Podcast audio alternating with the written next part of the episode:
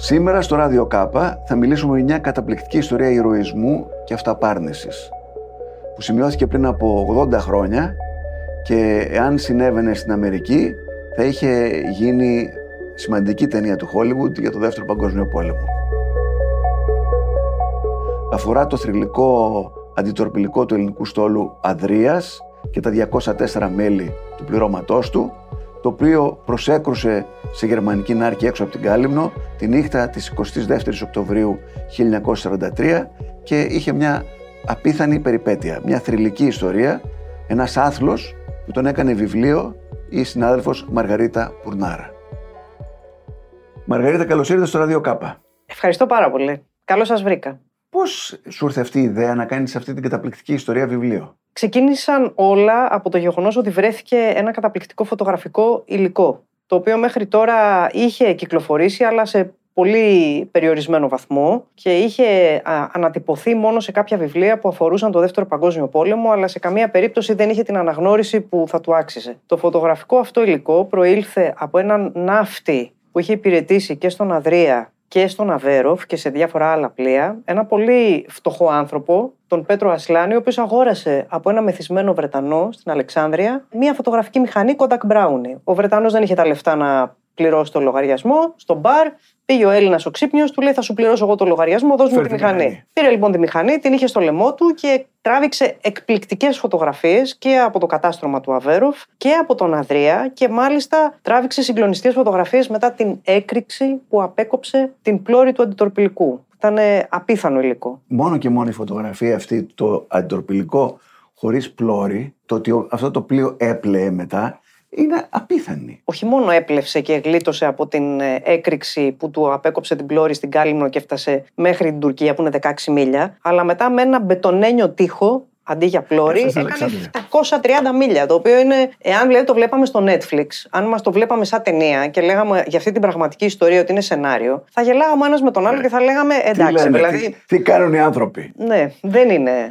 Πάμε τώρα από την αρχή. Πες μας λοιπόν την ιστορία από την αρχή. Λοιπόν, η ιστορία είναι ότι ο κύριος Άρης Θοδωρίδης, ο οποίος είναι ναυπηγός και δραμηνός, έχει μανία με τις φωτογραφικές μηχανές, τις παλιές. Έχει μία από τις καλύτερες συλλογές φωτογραφικών μηχανών στην Ευρώπη. Αποφάσισε λοιπόν να πάρει ένα παλιό κτίριο στη Δράμα, το οποίο ήταν καπναποθήκη με το γειτονικό μαρμάρινο σπίτι, έτσι λέγεται, ήταν οικία του καπνέμπορου, και να τα κάνει μουσείο φωτογραφικών Α, μηχανών. Το αυτό έχω πάει εκεί. Ναι. Τώρα, μόλις έχει ολοκληρωθεί η αποκατάστασή του. Όταν όμως γινόταν η αποκατάσταση, πέρασε μία δραμηνή, ρώτησε τι θα γίνει αυτό το κτίριο στο μέλλον, της είπανε θα γίνει μουσείο φωτογραφικών μηχανών. Και είπε: Α, έχω κι εγώ από τον πεθερό μου και κάτι αρνητικά και μια φωτογραφική μηχανή και ο άνθρωπος είχε πολεμήσει, ήταν πάνω σε πλοία ηρωικά κτλ. Φτάσαν λοιπόν οι φωτογραφίες στον Άρη Θοδωρίδη, φωτογραφίες από τον Αδρία και όχι μόνο, Τη είδε, συγκλονίστηκε, με κάλεσε και μου είπε: Θες να γράψεις ένα βιβλίο για τον Αδρία. Μάλιστα. Και έτσι ξεκίνησε η ιστορία. Ναι, αλλά γιατί εσένα, θέλω να πω, εσύ τι σχέση έχεις με πολεμικές ιστορίες; Εγώ με τις θαλασσινές πολεμικές ιστορίες δεν έχω μεγάλη σχέση. Αλλά ο πατέρας μου ήταν ε, ήρωας του Δευτέρου Παγκοσμίου Πολέμου. Πήγε ως εθελοντής στο μέτωπο. Είχε μια τρομερή περιπέτεια που θα αντιστοιχούσε σε βέβαιο θάνατο και επειδή έκανε μία τρέλα ο ίδιος, κατάφερε όπως ο Τούμπας έσωσε το πλήρωμά του, έτσι και ο πατέρας μου έσωσε 44 άνδρες και τον εαυτό του. Και επειδή ήταν ιστορία που μου έλεγε πιο πολύ όταν ήμουν κοριτσάκι και μεγάλωνα αντί με παραμύθια, με διηγήσεις του Δευτέρου Παγκοσμίου Πολέμου, πατριωτικές και χωρίς έτσι πολύ ε, μέσα αίμα, γιατί ήμουν παιδάκι, ε, είχα μια πολύ μεγάλη ευαισθησία με το ζήτημα αυτό. Πε μα λοιπόν για το βιβλίο σου. Πώς λέγεται; Το βιβλίο λέγεται Αδρέα. Ήταν όλοι τους ήρωες η βιογραφία του αντιτροπηλικού. Μέχρι τώρα ήταν κάπως γνωστή ιστορία, αλλά είχε πάρει τη μερίδα του Λέοντος ο κυβερνήτης του Αδρία, ο Τούμπας. Υπήρχαν όμως μια σειρά από άλλους υποφωτισμένους ήρωες που έπρεπε και αυτοί κάπως να λάβουν μια αναγνώριση. Ο πρώτος εξ αυτών, ο οποίος νομίζω ότι έφυγε και λίγο με ένα μικρό καημό που δεν του αναγνωρίστηκε ποτέ τίποτα, βέβαια δεν το ζήτησε και ο ίδιος γιατί ανήκε στη γενιά της σιωπής. Υπήρχαν δηλαδή άνθρωποι που πραγματικά κινδύνευσαν ή κινδύνευαν κάθε μέρα στο Δεύτερο Παγκόσμιο Πόλεμο και δεν μίλησαν ποτέ γι' αυτό. Έτσι ήταν οι περισσότεροι, κυρίως αξιωματικοί ή ναύτες ή και στρατιώτες. Ξεκίνησε λίγο τι έγινε, πώς τι έγινε; το πλοίο, πώς χτύπησε και όλα αυτά. Λοιπόν, γιατί ο κόσμος δεν το ξέρει. Η ιστορία είναι η εξής. Όταν έφυγε ο στόλος μας για να πάει στην Αλεξάνδρεια κυνηγημένος το 1941, έφυγε κακήν κακός. Σε τέτοιο βαθμό υπήρξε ασυνεννοησία που χάσαμε για κάποια πλοία κατά τον πλού. προς την Αλεξάνδρεια. Έτσι λοιπόν, όταν έφτασαν εκεί, ήταν πρώτον πολύ λίγα πλοία και υποβρύχια και βοηθητικά σκάφη, και δεύτερον παλιά. Είχαν, δηλαδή, ήταν μεγάλης ηλικίας, πλην του Βασίλισσα Όλγα και επίσης με απαρχαιωμένο πλεισμό. Ενώ λοιπόν οι 2.500 άνδρες που ήταν η πρώτη φουρνιά Ελλήνων που πήγαν να πολεμήσουν στην Αλεξάνδρεια, μετά αυτή η δεξαμενή μεγάλωσε, ήθελαν να προσφέρουν, ήθελαν να φανεί ο ηρωισμός τους, τα πλοία τους δεν βοηθούσαν. Αναγκάστηκαν μάλιστα για να κάνουν αναβάθμιση οπλισμού να φτάσουν μέχρι την Ινδία. Την ξέρουμε αυτή την ιστορία. Έτσι λοιπόν οι Έλληνες παραπονιόντουσαν συνέχεια το 1941 και 1942 ότι δώστε μας καινούρια πλοία να αποδείξουμε τι αξίζουμε στη θάλασσα γιατί είμαστε πάρα πολύ καλοί. Και με την πολλή πίεση τόσο από την κυβέρνηση αλλά τόσο και από το βασιλιά Γεώργιο πείσαμε τους Άγγλους να μας δώσουν κάποια καινούρια πλοία. Ο Αδρίας λοιπόν ήταν το δεύτερο καινούριο πλοίο που πήραμε. Το πρώτο ήταν το Πίνδος. Πίνδος ονομάστηκε για το έπος της Πίνδου. Αδρίας ονομάστηκε για τις επιτυχίες του πολεμικού ναυτικού στην Αδριατική πριν το, κατά το 40. Αδρίας σημαίνει ήταν ο μυθικός ήρωας της Αδριατικής θάλασσας. Έτσι λοιπόν πήραμε το κάποια αντιτορπιλικά και ο Ανδρέας τον πρώτο χρόνο της ζωής του, δηλαδή από το 1942 που τον παραλάβαμε μέχρι το 1943, είχε κάποιες επιτυχίες, πήγε να βυθίσει κάποια υποβρύχια, πήρε μέρος σε μάχες με τορπιλακά του στη Σικελία, ε, είδε την παράδοση του Ιταλικού στόλου του Τάραντα στη Μάλτα, Είχε δηλαδή κάποιες επιτυχίες, αλλά το επεισόδιο με το οποίο συνέδεσε το θρύλο του ήταν όταν πήρε μέρος στην επιχείρηση της Δωδεκανήσου. Η επιχείρηση του Δωδεκανήσου είναι ένα πολύ κρίσιμο κεφάλαιο στο Δεύτερο Παγκόσμιο Πόλεμο και το πρώτο που μεταφέρει την πολεμική δράση του ναυτικού στην Ελλάδα. Γιατί μέχρι τότε υπήρχε το μέτωπο της Βορείου Αφρικής, της Σικελίας, το Αιγαίο είχε μείνει λίγο απ' έξω από τις φασαρίες. Όταν όμως η Ιταλία συνθηκολόγησε το Σεπτέμβριο του 1943, έμεινε ένα κενό εξουσίας παντού και στο Αιγαίο. Εκεί λοιπόν που υπήρχαν Ιταλικές φρουρές, δεν υπήρχε πια ε, το ποιος θα τις πάρει και οι Γερμανοί ήθελαν να καλύψουν το κενό που άφησαν πίσω οι Ιταλοί και οι Άγγλοι με τη σειρά τους ήθελαν να καταλάβουν τα Δωδεκάνησα και κάποια νησιά του Αιγαίου. Γιατί; Για να βομβαρδίζουν τη γερμανοκρατούμενη Ελλάδα αλλά και τη Ρουμανία που είχε τα πετρέλαια του άξονα. Έγινε λοιπόν μια σύγκρουση ουσιαστικά ελληνοβρετανική από τη μια μεριά, γερμανική από την άλλη για το ποιος θα πάρει το Αιγαίο τα Δωδεκάνησα. Σε αυτές τις αποστολές, τα πλοία που πήγαιναν έπρεπε να φεύγουν τα συμμαχικά από την Αλεξάνδρεια, να κάνουν καταδρομικές επιχειρήσεις στο Αιγαίο, γιατί δεν είχαν πολλά καύσιμα. Η εκκίνησή τους ήταν στην Αίγυπτο. Και να ξαναγυρίζουν άρον-άρον πίσω, χωρίς αεροπορική κάλυψη. Το 1 τρίτο των πλοίων που πήγαν εκεί, από τον Σεπτέμβριο μέχρι και τον Νοέμβριο που έληξε η μάχη της Λέρου, δεν ξαναγύρισαν πίσω. Σε μια τέτοια λοιπόν επιχείρηση πήρε μέρος το Αδρία μαζί με το αδελφό βρετανικό πλοίο Herworth. Στις 20 Οκτωβρίου φύγαν από την Αλεξάνδρεια μαζί με άλλα δύο βρετανικά αντιτορπιλικά και το σχέδιο ήταν να κάνουν ένα είδος αντιπερισπασμού ώστε αναζεύγει τα πλοία να ξεφορτώσουν στη Λέρο εφόδια. Όμως, στο ταξίδι αυτό για τη Λέρο, ο Αδρία έπεσε πάνω σε μια γερμανική νάρκη στις 22 Οκτωβρίου στις 9.56 το βράδυ του 1943. Αποτέλεσμα της πρόσκρουσης ήταν ότι ανατινάχτηκαν τα 30 από τα 85 μέτρα του πλοίου. Οι άντρες δηλαδή και οι κυβερνήτες. Όλοι πλώροι του. Όλοι πλώροι και αυτοί που ήταν έξω και έβλεπαν εκείνη την ώρα το γεγονός είδαν την πλώρη να ξεκολλάει από το πλοίο και να φεύγει μπροστά τους, το οποίο είναι μια σκηνή φρίκης, αν την αναλογιστεί κανείς. Υπήρξαν πάρα πολλοί νεκροί, 20, υπήρξαν τραυματίες, οι οποίοι εγκλωβίστηκαν μέσα στις καυτές λαμαρίνες του πλοίου και εκείνη την ώρα σχεδόν δεν υπήρχε τίποτα. Δηλαδή δεν υπήρχε γέφυρα, δεν υπήρχαν όργανα ναυσιπλοεία, δεν υπήρχε πιδάλιο, είχαν μείνει άνθρωποι με μισό πλοίο. Πλην όμως δεν αγγίχτηκαν τα λεβιτοστάσια του πλοίου από καθαρή τύχη. Αυτό τι σήμαινε, ήταν σαν να παίρνει ένας ένα τεράστιο τσεκούρι και κόβει το 1 τρίτο του πλοίου και εκεί που είχε μείνει πλώρη είχε ένα μικρό λεπτό μεταλλικό έλασμα που χώριζε το νερό της θάλασσας από τα καζάνια που έδιναν ενέργεια στο πλοίο. Αν είχε περάσει έστω και μία σταγόνα, θα είχε γίνει μια γιγαντιαία έκρηξη. Όμως από καθαρή τύχη, από θαύμα μπορούμε να πούμε, αυτό δεν αγγίχτηκε.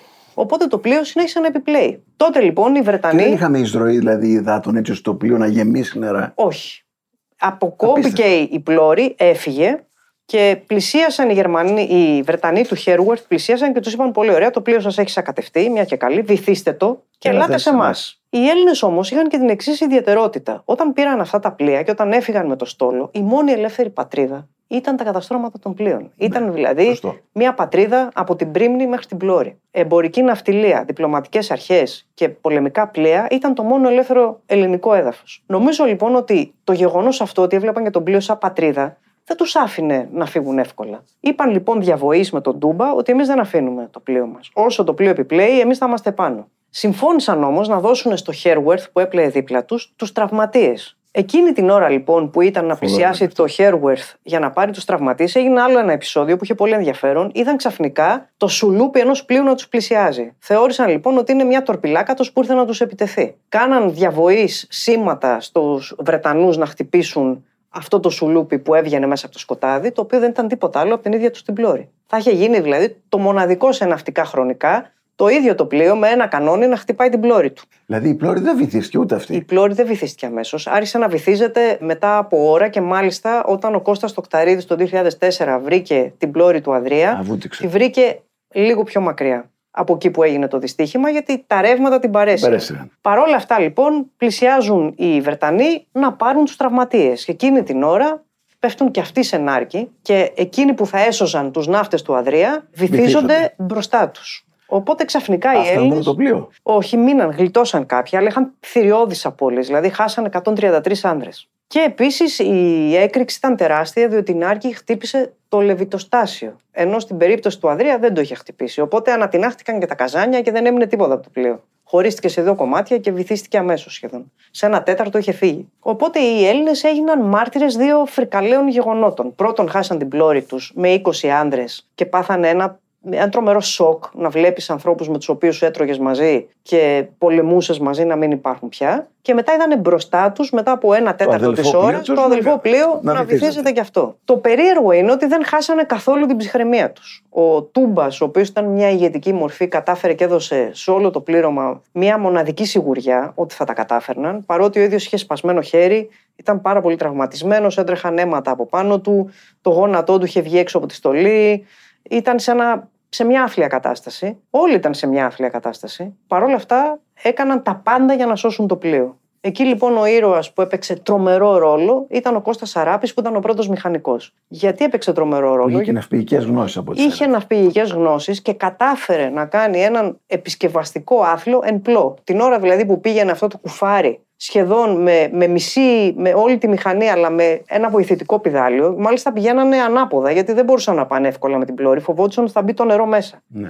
Έκανε ένα επισκευαστικό άθλο, εν πλώ, και κατάφεραν μετά από τρεις ώρες φοβερής αγωνίας να φτάσουν σε ένα σημείο του χάρτη που αν το είχαν διαλέξει με πηξίδα και με φοβερή ψυχραιμία δεν θα βρίσκαν καλύτερο μέρος. Ναι. Είχε άμμο, ε. Είχε άμμο και κατάφεραν και σφήνωσαν το πλοίο. Ναι. Το σφήνωσαν δευτερόλεπτα πρωτού βυθιστεί, γιατί είχε αρχίσει πια να έχει τρομερή κλίση προς τα μπροστά, αφού είχε χάσει την πλώρη του. Είχε αλλάξει όλο το έρμα του πλοίου. Και καταφέρουν λοιπόν, φτάνουν στην αρχαία μήνδο της Καρίας, τον Κιουμουσλούκ, και το δεύτερο και πιο Κοντά ενδιαφέρον. Άλλη Καρνασό από ό,τι είδα. Λίγο πιο πάνω, ναι. αλλά το πιο περίεργο, άλλη μια περίεργη σύμπτωση τυχερή για τους Έλληνες είναι ότι εκεί που φτάσανε ήταν ένας οικισμός ψαράδων τουρκοκριτικών στην καταγωγή. Οπότε αυτοί και μιλούσαν ελληνικά, διότι είχαν φύγει 20 χρόνια πριν από την Ελλάδα. Έτσι, μιλάμε 1923-1943. Ναι. Την είχαν φρέσκια την Ελλάδα. Ναι. Αγαπούσαν τους Έλληνες και τους καλοφερθήκαν. Οπότε φτάνουν με το σακατεμένο αντιτορπιλικό. Με το αβύθιστο αντιτορπιλικό. Αβύθιστο αντιτορπιλικό. Μεγάλος ήρωας ο γιατρός του πλοίου, διότι ανατινάχτηκε το νοσοκομείο και έμειναν μόνο με ένα μικρό κουτάκι πρώτων βοηθειών, κολόνιες ξυρίσματος και ψαλίδια κουρέματος και κολόνιες. Και με αυτό έκανε επεμβάσεις. Έκανε συγκλονιστικές επεμβάσεις. Πέθανε μόνο ένας που είχε εγκεφαλική αιμορραγία, όλοι οι άλλοι γλίτωσαν και δεν μολύνθηκε κανείς. Και εκεί είναι και μια φοβερή συγκινητική ιστορία. Ένας από τους ναύτες, τους αξιωματικούς μάλλον, λεγόταν ε, Γιώργος Παπαφραντζέσκος. Είχε τραυματιστεί πάρα πολύ στο χέρι του, το οποίο κρεμόταν το αριστερό του χέρι από το δέρμα. Δηλαδή πια ο άνθρωπος δεν γλίτωνε το αριστερό του άκρο. Έπρεπε λοιπόν να ακροτηριαστεί. Χωρίς αναισθησία, δεν υπήρχε αναισθητικό. Πήγε ο Τούμπας, ο οποίος ήταν και αυτός μέσα στα αίματα, να του κρατήσει το κεφάλι, να τον παρηγορήσει την ώρα που θα του κόβανε το χέρι με το ψαλίδι. Και είπε και αυτός: Μην κάνετε έτσι, κύριε Κεφερνίτα, τι είναι ένα χέρι για την πατρίδα. Αυτή η φράση λοιπόν έχει μείνει στην ιστορία του πολεμικού ναυτικού για την ε, τρομερή δύναμη που έδειξαν οι άνθρωποι εκείνη την ώρα. Και δεν φτάνει αυτό, δεν φτάνει, φτάνουν εκεί. Επισκευάζουν το πλοίο και ξαναφεύγουν. Αυτό είναι το πιο τρελό, διότι κάποιος θα περίμενε ότι φτάσανε εκεί, ήταν καρποτσακισμένοι και δεν θα άντεχαν να κάνουν τίποτα άλλο. Ε, ο Ασλάνης, αυτός που είχε τη φωτογραφική μηχανή, ξυπνάει το πρωί, δεν ξύπνησε μάλλον ο άνθρωπος, σηκώθηκε και βγήκε έξω και κατάφερε και πήρε συγκλονιστικές φωτογραφίες των νεκρών συμπολεμιστών του. Μάλιστα, έχει και μια φοβερή φωτογραφία μέσα το βιβλίο που είναι ο ίδιος μπροστά σε έναν νεκρό που ήταν ο καλύτερος του φίλος με τον οποίο την προηγούμενη μέρα είχαν αλλάξει βάρδια. Έτσι λοιπόν ο Ασλάνης έζησε και ο Τέλος φίλος του σκοτώθηκε. Έβγαλε λοιπόν αυτές τις φωτογραφίες, ούτε μία κουνημένη. Μιλάμε για μια υποτυπώδη φωτογραφική μηχανή και για ταραχή που μπορεί κάποιος να φανταστεί ότι δεν υπάρχει δεύτερη. Έβγαλε φοβερές φωτογραφίες και έτσι έχουμε την μαρτυρία την πολύ φρέσκια. Δηλαδή, μόλις έχει γίνει το ατύχημα και έχει ξημερώσει, έχουμε αυτές τις φοβερές σκηνές, αιματοβαμμένες λαμαρίνες, άνθρωποι οι οποίοι δυστυχώς εχμαλωτίστηκαν τόσο πολύ μες στα μέταλλα που τους άφησαν να πεθάνουν εκεί, δεν υπήρχε άλλη λύση. Τους δίνανε μορφίνες και αλκοόλ μέχρι να σβήσουν και μετά υπήρξε και το πάρα πολύ μεγάλο δίλημα τι θα κάνουν με αυτούς. Δεν μπορούσαν να τους απεγκλωβίσουν. Οπότε πλήρωσαν Τούρκους να μπουν μες στο πλοίο και να βγάλουν εκείνοι τους νεκρούς γιατί δεν άντεχαν οι ίδιοι Έλληνες να, να βγάλουν τα πτώματα. Ήταν δηλαδή σε τέτοιο βαθμό Ακροτηριασμένα πολλές φορές. ακροτηριασμένα και, και εγκλωβισμένα. Παραμορφωμένα, εγκλωβισμένα. Ναι. Και έγινε ένας μαζικός τάφος, αντιλαμβάνομαι. Έγινε ένας τάφος, τον οποίο επίσης πήρε φωτογραφία ο Ράπης. Όλα αυτά και το γεγονός λοιπόν ότι βρέθηκαν μόνοι αβοήθητοι σε μια ακτή της Τουρκίας, χωρίς εύκολη επαφή με, τον, ε, με τους Έλληνες και τον ελληνικό στόλο και την ελληνική κυβέρνηση. Γινόταν με ένα είδος ας πούμε τηλεγραφημάτων που φεύγανε, γιατί υπήρχε ένας Έλληνας κατάσκοπος εκεί που φτάσανε, ο οποίος τους βοήθησε πάρα πολύ και ήταν ο πρώτο. Άλλη σύμπτωση. Βρέθηκε ένας τηλεγραφητής Έλληνας, ο οποίος έστελνε συνέχεια στο Κάιρο και στην Αλεξάνδρεια σήματα και τηλεγραφήματα για το τι γινόταν στη Λέρο. Ξαφνικά λοιπόν, εκεί που ήταν αυτός ο κατάσκοπος ακροβολισμένο, έφτασε το πλοίο. Αυτός λοιπόν ειδοποίησε πού έφτασε το πλοίο, πώς ήταν οι απώλειες κτλ. Πόσο ήταν το πλήρωμα και πόσοι είχαν σκοτωθεί; Ήταν 204, σκοτώθηκαν 21, είχαν καμιά τριανταριά τραυματίες. Εκ των οποίων κάποιοι πολύ βαριά, οι οποίοι φύγαν αμέσως και πήγαν κατευθείαν ε, στη Σμύρνη για περίθαλψη. Αυτό που έχει πολύ μεγάλο ενδιαφέρον είναι το εξής. Ο Τούμπας ήταν άνθρωπος που είχε αποφασίσει, όπως και πάρα πολλοί άλλοι, πριν φτάσουμε το 40, να μπει στις Βρετανικές μυστικές υπηρεσίες. Όταν λέμε κατάσκοπος, δεν το εννοούμε με τη σημερινή έννοια. Τότε τα συμφέροντα της Βρετανίας και της Ελλάδας ήταν Συνέβηκαν. απολύτως ευθυγραμμισμένα. Έχοντας λοιπόν προνομιακότατες σχέσεις με τους Άγγλους που τον θεωρούσαν άνθρωπο εμπιστοσύνης, με το που έφτασε εκεί και μπόρεσε και έκανε τις πρώτες σκέψεις επισκευών, πήγε αμέσως στη Σμύρνη και ζήτησε τη βοήθεια των Άγγλων για να καταρτιστεί ένα ειδικό σχέδιο απόπλου από εκεί. Οι Άγγλοι συμφώνησαν και για 40 μέρες έστειλαν και ένα δικό τους άνθρωπο να βοηθήσει τον Αράπη, που ήταν ο πρώτος μηχανικός με τις ναυπηγικές γνώσεις, και καταρτίστηκε ένα ολόκληρο επιχειρησιακό σχέδιο για το πώς το πληγωμένο αντιτορπιλικό θα ξαναγυρίσει στην Αλεξάνδρεια. Και όντως έβαλαν και οι Άγγλοι τη δική τους συνδρομή σε αυτό το πράγμα, αλλά αν δεν υπήρχε η ελληνική ψυχή, η τρέλα και ο Αράπης, δεν θα είχαν καταφέρει ποτέ να φύγουν από εκεί. Το πιο τρελό είναι ότι 40 μέρες μετά, αφού έχουν φτιάξει τα πάντα, έχουν βάλει ένα τείχο για να μπορέσει να αποτρέψει τη θάλασσα να μπει μέσα. Τσιμεντένιο. Τσιμεντένιο, με φοβερές, φοβερούς υπολογισμούς, γιατί λίγο παραπάνω, λίγο παρακάτω, Ναι. δεν θα κατάφερνε να έχει ευστάθεια, Το πλοίο. να είναι αξιόπουλο το πλοίο αυτό. Μαζευτήκαν οι Τούρκοι την ώρα που έφευγε το πλοίο και τους είπαν στα ελληνικά η Παναγιά μαζί σας. Είναι δηλαδή μια ιστορία ελληνοτουρκικής φιλίας στο Αιγαίο, εντελώς άγνωστη και πάρα πολύ συγκινητική. Καταφέρνουν λοιπόν να φύγουν, το πλοίο πήγαινε δεν πήγαινε, παρόλα αυτά δεν το βάλαν κάτω και διασχίζουν ολόκληρο το Αιγαίο. 730 ναυτικά μίλια είναι μια θηριώδης απόσταση αν το σκεφτούμε σήμερα. Περνάνε από πυροβολαρχίες, από στούκας, από αεροδρόμια εχθρικά. Σχεδόν χωρίς να τους πάρουν χαμπάρι οι Γερμανοί. Όταν τους πήραν χαμπάρι στο Καστελόριζο πια και δεν τους βρήκαν, βομβάρδισαν το Καστελόριζο. Ο Τούμπας έκανε συνέχεια πολύ ακραίες επιλογές. Μία από τις επιλογές του λοιπόν, ενώ το παρακολουθούσαν με αεροπλάνα όσο ήταν στον Κιουμουσλούκο οι Γερμανοί, τι έκανε. Πήγαινε όπου μπορούσε κόστα-κόστα και όταν ένιωθε ότι μπορούσαν να γίνουν αντιληπτοί, έπαιρνε αυτό το πλοίο που ήταν σε μαύρο χάλι και το πήγαινε στην ανοιχτή θάλασσα. Οι Γερμανοί, με το τετράγωνο εγκέφαλό τους, μπορούσαν να συλλάβουν ότι κάποιος θα έκανε μια τέτοια τρέλα και από κοτιά. Δηλαδή, ξέραν ότι το πλοίο δεν πήγαινε. Οπότε το ψάχναν στα παράλια. Έλα που δεν ήταν στα παράλια το πλοίο. Με τέτοιες λοιπόν ακραίες λογικές και κινήσεις, ο Τούμπας κατάφερε, το έφτασε μέχρι τη Ρόδο, πήραν εφοδιασμό απέναντι από τη Ρόδο, μετά στην Κύπρο και από την Κύπρο και μετά ε, ήταν ε, η τελική ευθεία για την Αλεξάνδρεια. Και τι απέγινε το πλοίο αυτό; Αυτό είναι μια θλιβερή ιστορία. Έφτασε λοιπόν στην Αλεξάνδρεια. Μιλάμε για τέτοιο πανζουρλισμό όταν μπήκε μέσα την 6η Δεκεμβρίου του 1943 που οι Αιγύπτιοι θεώρησαν ότι τελείωσε ο πόλεμος. Δηλαδή έχουν γίνει. Οι Έλληνες δηλαδή το υποδέχτηκαν. Όχι μόνο οι Έλληνες. Ακόμα και οι, τα, τα πλοία που είχαν γίνει κατάσχεση από την κυβέρνηση την προδοτική του Βυσσή και ήταν εκεί τα γαλλικά πλοία, βγήκαν τα γαλλικά πληρώματα και ζητοκοράβγαζαν τον Αδρία. Τα Ολλανδικά, τα Βρετανικά. Τον άθλο του. Τον άθλο του ήταν η μέρα Την του πολέμου. αυταπάρνηση των ανθρώπων αυτών. Και την τρέλα, δηλαδή. Και την τρέλα. Κανένας με ένα τετράγωνο ευρωπαϊκό εγκέφαλο δεν θα μπορούσε να συλλάβει ότι οι Έλληνες θα κάνανε κάτι τέτοιο. Δηλαδή ήταν τόσο παράτολμο Ναι. και, και τρελό που κανένας δεν μπορούσε να πιστέψει ότι θα το κάνανε και ότι θα τους έβγαινε. Γιατί τους βγήκε κιόλας. Οπότε έγινε τρομερή υποδοχή στην Αλεξάνδρεια. Μετά οι άνδρες σκορπίστηκαν γιατί έπρεπε να υπηρετήσουν πια σε άλλα πλοία μάχημα. Ο Αδρία δεν ήταν μάχημος εκείνη την ώρα, Έτσι κι έπρεπε αλλιώς. να φτιαχτεί. Τον στείλανε για να του βάλουν μια καινούρια πρόχειρη πλώρη που τον έκανε πάρα πολύ αστείο. Έλεγε και ο ίδιος ο Τούμπας ότι έκανε πάρα πολύ θόρυβο και σήκωνε πάρα πολύ κύμα. Αλλά είχε ένα... ήταν ατσούμπαλο στην εμφάνιση πια το πλοίο και με προβλήματα, λογικό είναι. Οπότε ήρθε στην Ελλάδα πια το 1944 στην επιχείρηση Μάνα, όπου έφευγαν οι Γερμανοί και έπρεπε να έρθουν οι σύμμαχοι με τους Έλληνες πια να ανακαταλάβουν περιοχές που είχαν οι Γερμανοί στην κατοχή τους. Έτσι λοιπόν, στη δύναμη του στόλου του ελληνικού που ήρθε στον Πειραιά ήταν και ο Αδρία. Ήρθαν εδώ οι ήρωες, προσκύνησαν γονατιστή στο μνημείο του άγνωστου στρατιώτη. Το πιο συγκινητικό περιστατικό από την επιστροφή είναι ότι σταμάτησαν στον πόρο από όπου καταγόταν ο Παπαφραντζέσκος με το χέρι. Κατεβαίνουν λοιπόν όλοι στον πόρο για να πάρουν μέρος σε μια τοξολογία και έρχεται η μάνα του Παπαφραντζέσκου να βρει το παιδί της. Τον αγκαλιάζει με το σακάκι και καταλαβαίνει από την αγκαλιά ότι του λείπει ένα χέρι. Και του λέει: Δεν πειράζει, αγόρι μου, το χάσει για την πατρίδα. Οπότε φαίνεται από πού πήρε και ο Παπαφραντζέσκος το φοβερό του. Ναι. Ήρθε λοιπόν στην Αθήνα, πήρε μέρος, ξαναγύρισε όμως σε μια κατάσταση που δεν ήταν μάχημη.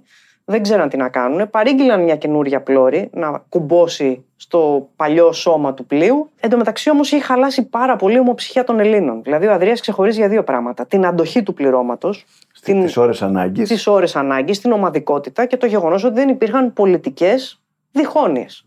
Μετά από αυτό το τρομερό κατόρθωμα, αρχίζουν οι Έλληνες να τρώγονται μεταξύ τους στην Αλεξάνδρεια με όλα τα γεγονότα που ξέρουμε, με τις εχθροπραξίες εμφυλιακού χαρακτήρα, με τα σύρματα κτλ. Όταν λοιπόν έκανε ένα ταξίδι στην Αγγλία για να βάλουν την καινούρια πλώρη, ήδη υπήρχαν, ας πούμε, μέσα στο πλήρωμα καχυποψίες. Σε βαθμό που σταμάτησαν στο Γιβραλτάρ και σε άλλα λιμάνια να κατεβάσουν ανεπιθύμητους ναύτες γιατί φοβόντουσαν ότι υπήρχε περίπτωση στασιασμού. Όχι, όχι πι- πλέον όμως το παλιό πλήρωμά του. Όχι, το καινούριο. Το, καινούριο. το παλιό είχε σκορπιστεί γιατί ήταν βετεράνοι και είχαν πια μία πύρα που έπρεπε να φανεί και σε άλλα πλοία. Ναι. Έφτασε στην Αγγλία, έφτασε καθυστερημένα για να του κουμπώσουν την καινούρια πλώρη. Οι Βρετανοί που είχαν αναλάβει να κάνουν το ναυπηγείο την καινούρια πλώρη είπαν: Εμείς δεν θέλουμε να αναλάβουμε αυτή τη δουλειά πια. Και έτσι δυστυχώς έγινε παλιοσίδερα. Άρα λοιπόν διαλύθηκε το πλοίο. Δεν υπάρχει σήμερα. Δεν κάπου. υπάρχει τίποτα, υπάρχει μόνο η πλώρη του βυθισμένη ένα-δύο μίλια κοντά στα ημεία. Τι λες. Κατάλαβα ότι πήραμε μετά ένα πλοίο εμείς με το ίδιο όνομα. Μας δώσανε λοιπόν ένα δεύτερο πλοίο το οποίο ονομάστηκε Αδρίας και πριν από 29 χρόνια πήραμε και μια φρεγάτα. Δηλαδή η φρεγάτα Αδρίας έχει πια την ε, παράδοση αυτού του πολύ μεγάλου πλοίου που είχαν ε, δύο αντιτορπιλικά και τώρα εκείνη. Καταπληκτική ιστορία. Μου κάνει εντύπωση πως κανένας δεν έχει ενδιαφερθεί από τα μεγάλα στούντιο να, να, να φτιάξει ένα φιλμ. Είναι τρομερό ότι όταν έγινε το κατόρθωμα του Αδρία, το Αμερικάνικο Πεντάγωνο τύπωσε φυλάδια με το κατόρθωμα και τα έδωσε στους ναύτες. Αν ήμασταν στην Αμερική ήδη από τη δεκαετία του 40, αυτό το πράγμα δεν θα είχε γίνει απλώς ταινία, θα είχε γίνει blockbuster και τώρα θα είχε γυριστεί η δεύτερη, τρίτη, τέταρτη εκδοχή του. Έχει ακουστεί ότι θέλει ο Τόμ Χάγκ να το κάνει ταινία, αλλά νομίζω ότι είναι, θα μπορούσε να γίνει και μια ελληνική ταινία καταπληκτική, γιατί είναι αυτό που είπαμε. Είναι τόσο αδιανόητο αυτό που πέτυχαν, που αν το βλέπαμε σαν μυθοπλασία δεν θα το πιστεύαμε. Εδώ λοιπόν έχουμε μια πραγματική ιστορία, η οποία μας δείχνει όχι μόνο τον, ερο... τον ηρωισμό. Ηρωισμό νομίζω βρήθη η ελληνική ιστορία από ηρωικά παραδείγματα. Μας δείχνει μια αρετή που είναι πια πάρα πολύ ας πούμε επίκαιρη. Η αρετή της αντοχής. Συμβαίνει κάτι, δεν το βάζεις κάτω. Το βιβλίο κυκλοφορεί στα βιβλιοπολία, έχει Το βιβλίο κυκλοφορεί στα βιβλιοπολία. εκδόσεις. Είναι οι εκδόσεις Κύκλοψ, είναι η μη κυβερνητική οργάνωση του ναυπηγού του κ. Θοδωρίδη. Μαργαρίτα, σε ευχαριστώ πάρα πολύ. Εγώ ευχαριστώ.